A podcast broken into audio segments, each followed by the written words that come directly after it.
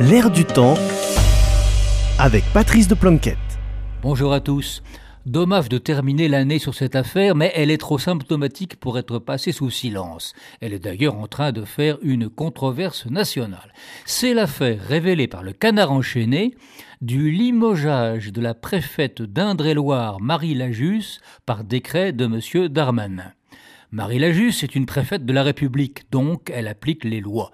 Quand elle apprend qu'une de ces choses qu'on appelle avec emphase incubateur de start-up va s'installer dans le parc classé et non constructible d'un monument historique, le château de Louise de la Vallière à Rugny, et qu'en plus cette installation intitulée Da Vinci Labs pour faire américain va abattre des arbres dans cette zone boisée non constructible, eh bien, devant tous ces éléments, la préfète dit ce que la loi l'oblige à dire. Elle constate que l'installation du Da Vinci Labs violerait à la fois la protection du patrimoine historique et la loi climat et résilience de 2021.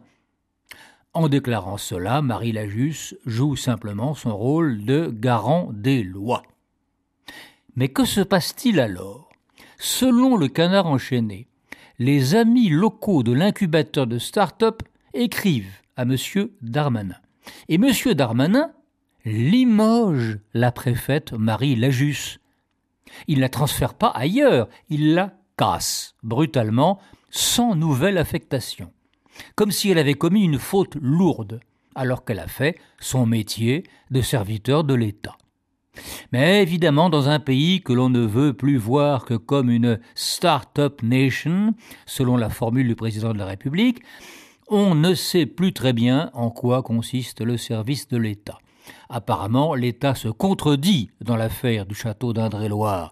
La préfète applique les lois, mais son ministre de tutelle soutient une firme qui violerait ces lois si elle parvenait à s'installer.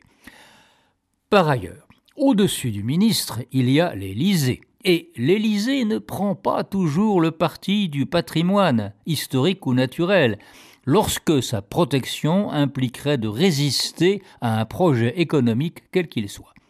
On sait par exemple qu'il existe des projets hostiles au conservatoire du littoral.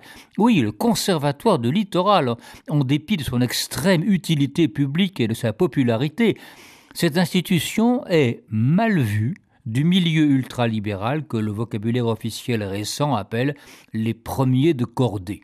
Et l'on se demande, quel arbitrage rendrait l'Élysée si survenait sur le littoral un cas comparable à l'affaire du château d'Indre-et-Loire. Décidément, être conservateur libéral devient acrobatique, libéralisme et conservation faisant mauvais ménage. Voilà, Pardon pour ces considérations peu réveillonesques. Et à la semaine prochaine pour inaugurer 2023.